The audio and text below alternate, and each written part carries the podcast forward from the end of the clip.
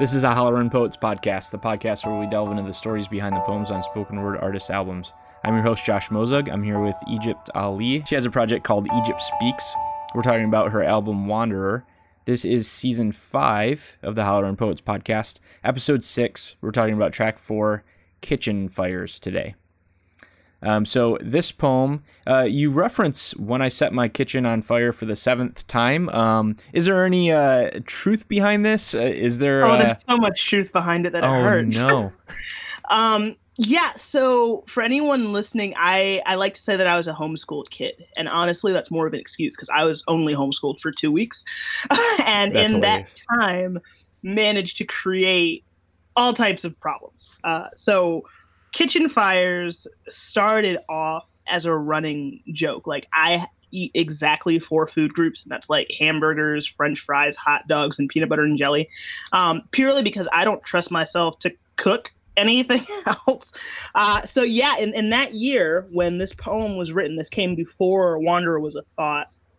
I had actually set my kitchen on fire seven times, and it would be eight by the time the year was over, unfortunately. Uh, but the story goes my grandmother and I were hanging out at her apartment, and she had left to go to like a doctor's appointment or something like that. And so when she left me alone, uh, there were a few things that you know was running through my mind. And the first was that I was hungry and that I was cheap. So I didn't want to walk down to McDonald's and spend a buck to get some fries. And I also figured I had potatoes in in the kitchen. So I did all the prep work. Like I laid everything out. I got my seasoning.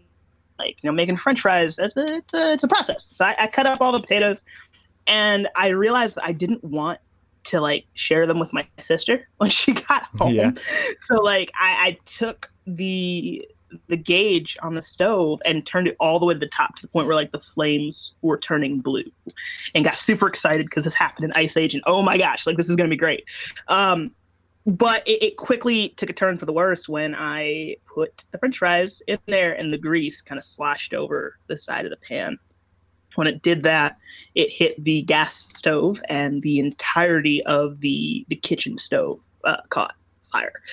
And so i panicked because i don't I don't like fire. Like I don't Yeah. I don't deal with that. Like I'm Frankenstein, full on will like run away. But if the house burns down and I'm the only one home, I can't blame it on my sister. So I had to do something. And the first thing that I did was grabbed Malia's polyester blanket and just started to Sheesh. to beat the stove. Oh, it was so bad. Um, polyester doesn't burn. Uh, it, it melts Yeah. and uh, there's one thing that is worse than melting polyester on your fingers where you try to like pick the blanket out of the burning stove and that is melting polyester in your mouth when you take your fingers and stick them in your mouth try to like fingers off it was a comedy of errors from start to finish i thought that the next thing that i would do with the fire is pour water on it Yeah. which you're not supposed to do if it's a grease fire. Yeah. Uh, and, and when I did that, the water caused the flaming oil to like jump off of the stove and onto the floor, and it was spreading. Um, we had just gotten a a new carpet in Grandma's apartment. Like it was the type of carpet you take your shoes and your socks off and you rub it around because it's the last time ever that your foot won't come up looking like an everything bagel. Uh, and now it's on fire. Like it totally jumped a little fire track uh, that separated the carpet in the kitchen, and I had to put it out. So I'm like stomping on it. I've, I've got the water now because that's the only thing I can do, and I finally get it put out in time for that cartoon moment of like the camera zooms out and you see the soot everywhere in the holes. And the next 20 minutes and with me trying to like clean it up like how can i not get killed? My grandmother is adorable but she's four foot nothing with a cane that doubles her wingspan. Yeah. so when she like opens up like if she wants to hit you with a cane or bingo flab kind of like jingles over do you know what bingo flab is josh? I don't know.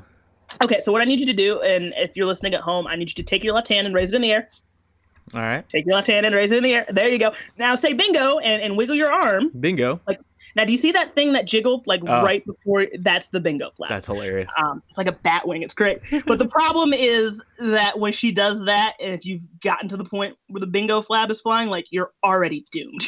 like something's already wrong.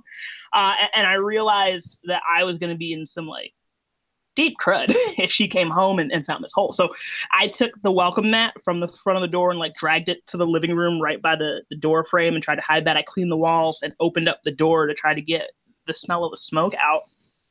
Cleaned up the the stove and then I went to bed. Like pretended to be asleep because if I'm asleep, like I can't have done anything, right? Like that's how this works.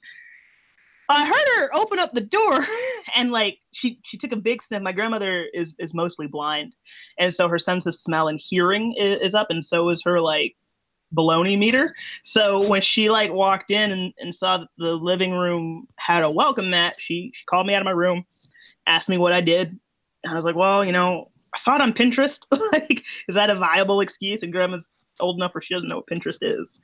It's like, you know, move the welcome mat and I moved it and and looked down and and there's this giant black charred hole in in our carpet. She's like, Egypt, um, you're grounded.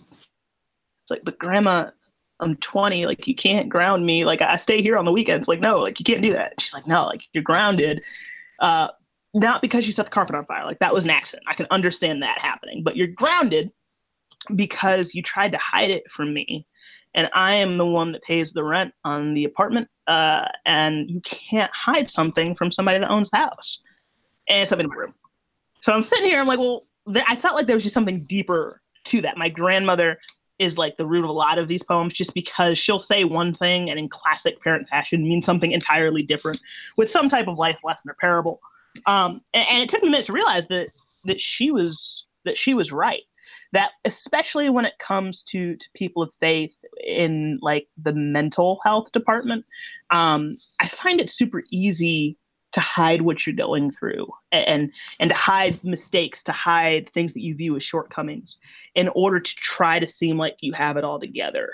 Um, and when we do that it's it's dangerous because we'll fool ourselves into thinking that this is normal and and that you know the suffering the depression the cutting the anxiety the suicide ideations are all normal. That's just something you have to live with rather than seeking uh, rather than seeking help. And then from a spiritual side of things it's like you're hiding things from a god that kind of created your heart in the first place and like has these dreams and these plans and these aspirations for you. And if you're not careful you will start worshiping this false idea of not just yourself and who you are and what you're capable of, but also this false idea of a God that would want to see you live like that. Um, and, and that you can't hide the holes in your carpet or the holes in your heart from the person who created and, and loves the place that it's their own. So uh, it was a story that I told for the first time at a youth convention.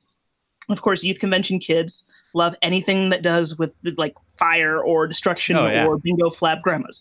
So they loved it. And that was one of the things that they would come up to me after and just want to know, like, was that true? And so I started putting pictures of the hole in the carpet before we got our carpets changed out again uh, in my set so that they could see that it did actually happen. Egypt is actually an idiot.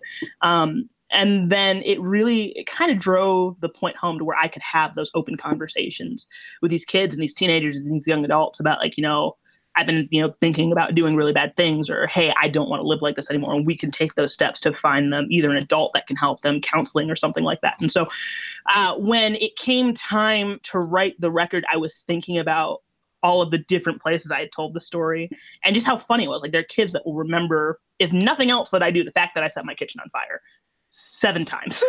uh, so when I wrote the poem, I wanted to address the fact that just because I, I did it seven times, it doesn't mean that I am invincible to the eighth because mistakes happen, life happens. Like you're only human and you're fallible. So just because we've addressed this issue once doesn't mean that you know you're totally over it and and that it's healthy to think that you should be perfect mentally, spiritually, emotionally from here on out because you are human.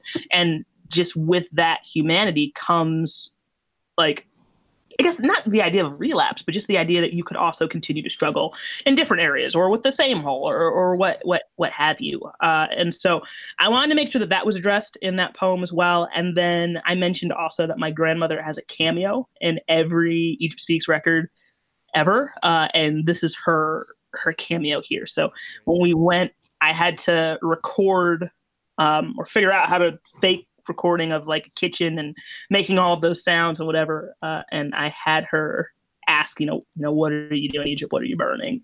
And nothing. Uh, just to kind of wrap that up, and it kind of gave a nice little like nostalgic feel to to cooking with grandma.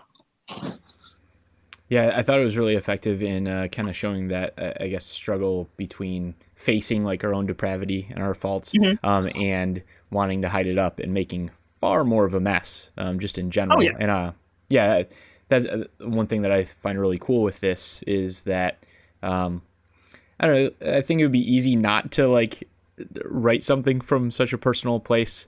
Um, Hmm. You, I mean, you could say that this is not like a, a hard issue place, but I guess uh, at the same time, like you could be very embarrassed about the fact that you've sit so lit so many uh, kitchen fires. You know, like that's uh, that's Oh, I am. yeah, well, yeah. But I mean, like, uh, th- rather than seeing that as like a point of like such embarrassment that you can't even like face it, uh, I think it's cool that you're just like, hey, I'm gonna share this because it is such like um, an analogy like to um, the things that we do uh, when it comes to you know sin issues, when it comes to just like things in life in general that Mm. we uh, when we try to like perform damage control um, on Right. our own, uh, things get crazy messy. Um, you know, like Oh, yeah. we we might be hiding things from others, but we know, uh, you know, between us, between us and God, just like where uh, we've gotten, um, how far we've gotten off path, um, Right. and like really, it's impossible to to really fool anybody. Like we fool ourselves into thinking that we're fooling others, but Right. Right. And then I mean my my mom and my grandmother have always had superpowers. Like they are the CSI, the FBI, ACDC, DC talk, ADHD, DVD, DVR all at the same time. so I don't think that even in that I could hide anything Yeah. from them to begin with, just because they know me. And at the same time, like with your point, there were two sides of that where it, it was a comedy of errors from start to finish. Like if I could have just been patient and been okay with sharing, like I wouldn't have tried to cook the fries that fast. It wouldn't Yeah. have been that hot to begin with. If I had thought about, uh, you know, not listening to Bob the Builder and not trying to throw water on a grease fire, or at least like pause to think that this may not be the best idea. Yeah. Or just turn the fire off on the stove. Like there are so many places that I could have not been an idiot. And, and on the one hand, it's it's ridiculous. Like to think that a 20 year old kid set their kitchen on fire that many times. But that's that's life. Like I know people who've burned down like she sheds, like in the commercial, or like their parents' backyards and sheds and stuff like that. And if it's a matter of being personal or being vulnerable, I'll take being vulnerable all day just because it's easy to fake being personable and personal. There are a lot of artists that will, you know, get on stage and share this thing from their hearts, but by the time you see it, it's been so rehearsed and so blocked off from that actual emotion that it's almost a part of the script. Like that is now another wall that, Yeah. you know, you're okay sharing this, but like, did you ever really fix that addiction issue? Did you ever really, you know, fix that issue with lust? Did you ever really get over your depression? And if they're being honest, that answer is no. Um, but it would be difficult to share that with like a fan or a friend or whoever's coming to your show because it it gives the look that even though you're on stage, you, you don't have it all together. And for me, I don't want to change between the person I am when I'm on stage and cracking jokes and like making fun of people's ice cream cones, uh, versus you know when you and I are, are talking or when you're listening to this. It's just if there is a change in me, it means that one of those sides of me was fake, and if it's both of them, like we have an issue Yeah. because the person that I am when I go to bed at night in my like Winnie the Pooh pajamas, uh, it is the person that that is actually the truest version of me. Um, and if I'm gonna get out there and, and claim that my music is honest and, and vulnerable, like it had better be, because if it's not, like somebody's gonna know, and that defeats the whole purpose of of this ministry and this mission that, that I have. Very well put. Well, cool. Um, we will be back next time talking about the track "How Are You," and um, again, if you want to check out what Egypt is up to, search "Egypt Speaks" on YouTube or Spotify.